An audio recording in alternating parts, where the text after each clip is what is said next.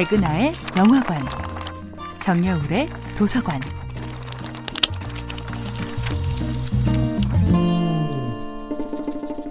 안녕하세요.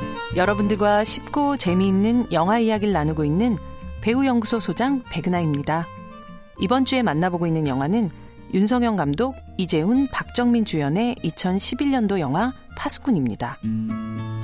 영화 파수꾼은 이재훈, 박정민 같은 새로운 배우의 탄생뿐 아니라 바로 신인 감독 윤성현의 등장을 알렸던 작품이기도 했는데요.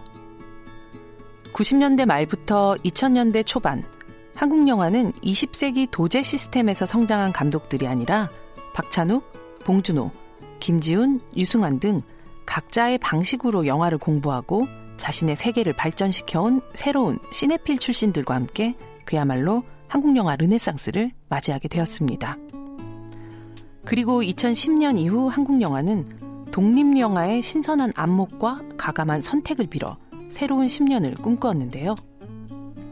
한국 영화 산업의 외피가 대기업의 투자와 시스템 속에 확장되어 나갔다면 그 내부는 독립 영화를 통해 소개된 새로운 세대의 배우들과 감독들이 채워나가게 되었죠.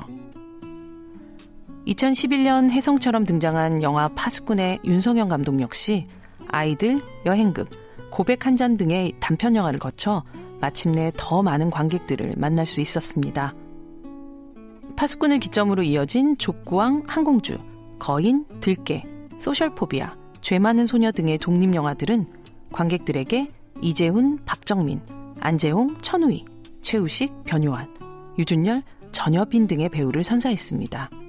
파수꾼 이후 윤석영 감독이 두 번째 영화를 만들기까지는 꽤 긴 시간이 걸렸는데요.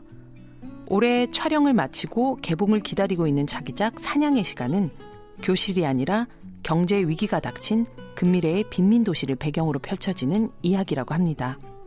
그 사이 빠르게 성장한 배우 이재훈, 박정민을 비롯해 기생충의 최우식, 족구왕의 안재훈까지 4명의 배우가 친구들로 등장하는 그야말로 충무로 다음 세대가 차려낸 성찬이 될 예정입니다.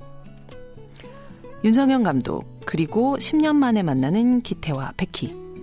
이들은 그 미래의 도시에서 무엇을 포획해 관객들에게 안겨줄까요?